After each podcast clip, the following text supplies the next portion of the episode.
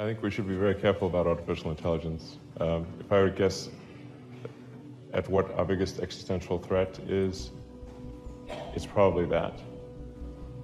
Um, so we need to be very careful with artificial intelligence. I'm increasingly inclined to think that there should be some uh, regulatory oversight uh, at the maybe at the national and international level, uh, just to make sure that we don't do something very foolish. Um, I mean, with artificial intelligence, we are summoning the demon.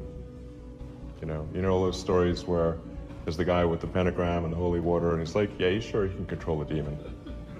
Didn't work out. HAL 9000 would be easy. it's way more complex, than, I mean, it would put HAL 9000 to shame. Yeah, sounds like a puppy dog.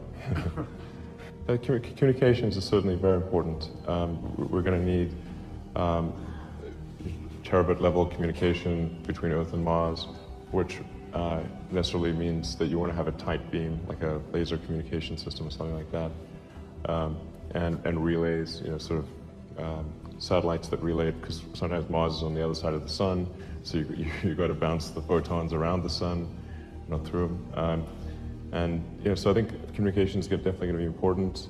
Um, also see, th think that on Earth there's, there's a lot of potential for space-based communications. Um, I think that there's a huge amount of room to grow for having satellite communication systems that provide high bandwidth global coverage.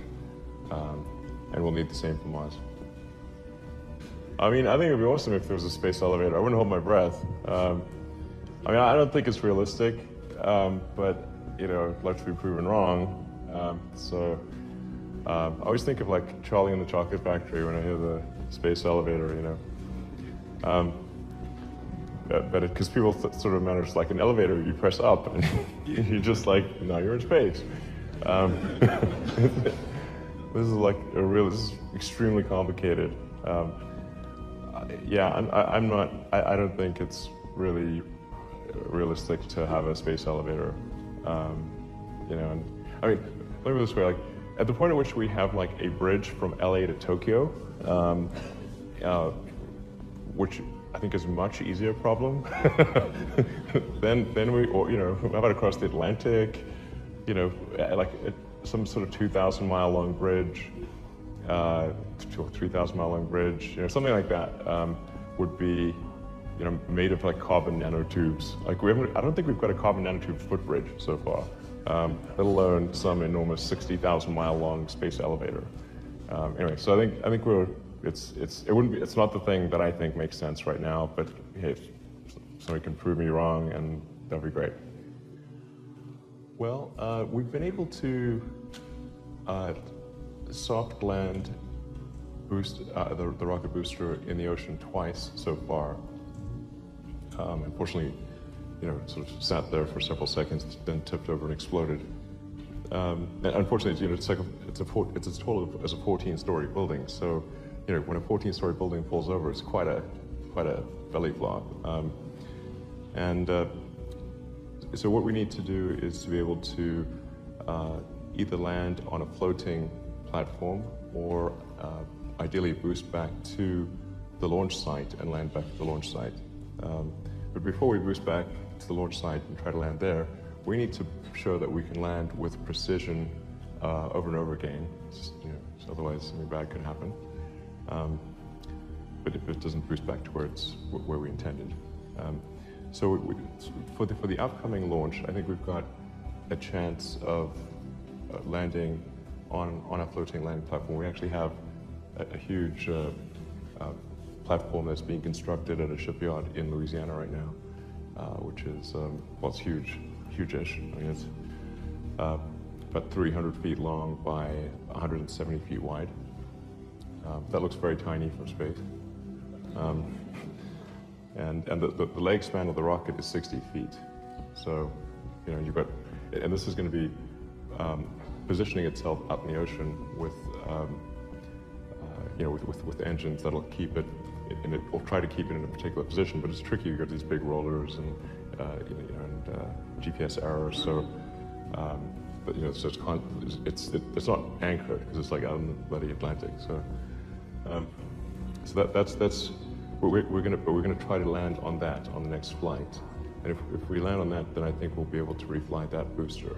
Uh, but I, it's probably maybe not more than a 50% chance or less of, of landing it on the platform for the first time.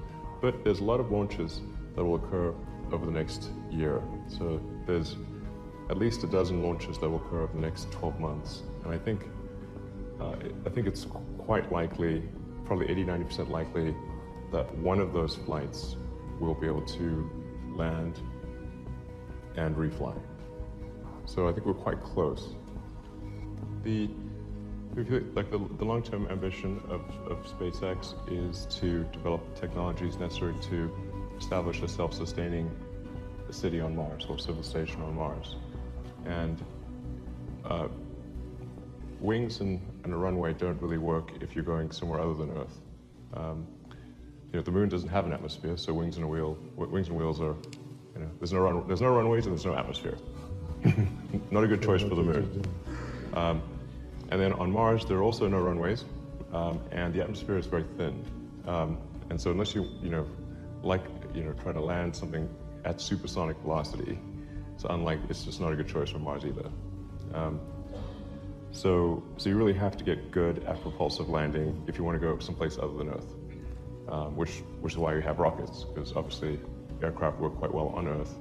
Um, so, and then, uh, but, but even for Earth recovery, uh, you, you, know, when, when, you really look at it, um, uh, even if other planets had atmospheres, the, the, the, actually the penalty for propulsive landing is quite low. Like you can just do you can just do an easy calculation of what's the terminal velocity, um, and then how long do you have to fire the engine at what g level uh, to get to zero zero velocity. Um, and and then if you do some interesting things, like if you look at our, our landing gear, they're essentially like giant body flaps. Um, so the, the drag, uh, when we deploy the landing gear, the drag, drag massively increases. And so we have dual use of the landing gear as giant body flaps and as, land, as landing gear. Um, and it actually cuts the terminal velocity in half. Um, and, and therefore the, you know, the fuel, the, the propellant that we need to stop the vehicle in half. Um, and actually it's quite an efficient method of, of, of landing uh, precisely. You, you can use less mass if you want to do parachutes a water landing, um, but then reusability is negatively affected. Uh, the, the, the, next generation vehicles after the, the Falcon architecture will be uh, designed for full reusability. I, I don't expect the, the, Falcon line to have a reusable upper stage, uh, just, just because the uh, you know, with, with, a, with a kerosene-based system, the specific impulse isn't really high enough to do that. Mm-hmm. And a lot of the missions we do for commercial satellite deployment are just geostationary missions. So the, we're really going very far out. These are high delta velocity missions. So to try to get something back from that is really difficult.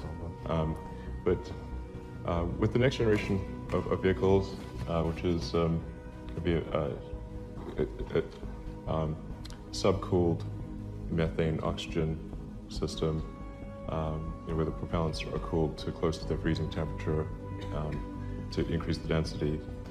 Uh, we could definitely do a full reusability.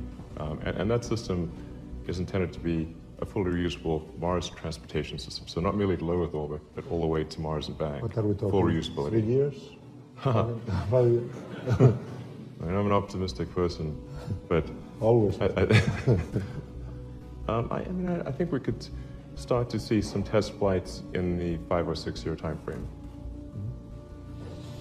Mm-hmm. Um, but we're talking about a much bigger vehicle. Much bigger vehicle together. Yeah, maybe. and the, um, we're also going to be upgrading to uh, sort of a, a new generation, a, a, a, harder engine cycle, which uh-huh. is a, a, full flow staged combustion um, so what we have right now is an open cycle uh, engine. So um, I mean, I, right now I'd say like engines are, are our weakest point at SpaceX, um, but they will be, become as strong as the, as the structures and avionics in the next generation. Like right now, our weakest point is engines with respect to specific impulse, but not with respect to thrust to weight. We actually have the highest thrust to weight of any engine uh, I think maybe ever. But, but our uh, specific Specific impulse, impulse. the efficiency of the engine is uh, about 10% worse than, uh, the, than a staged combustion engine uh, of the- using the same propellant.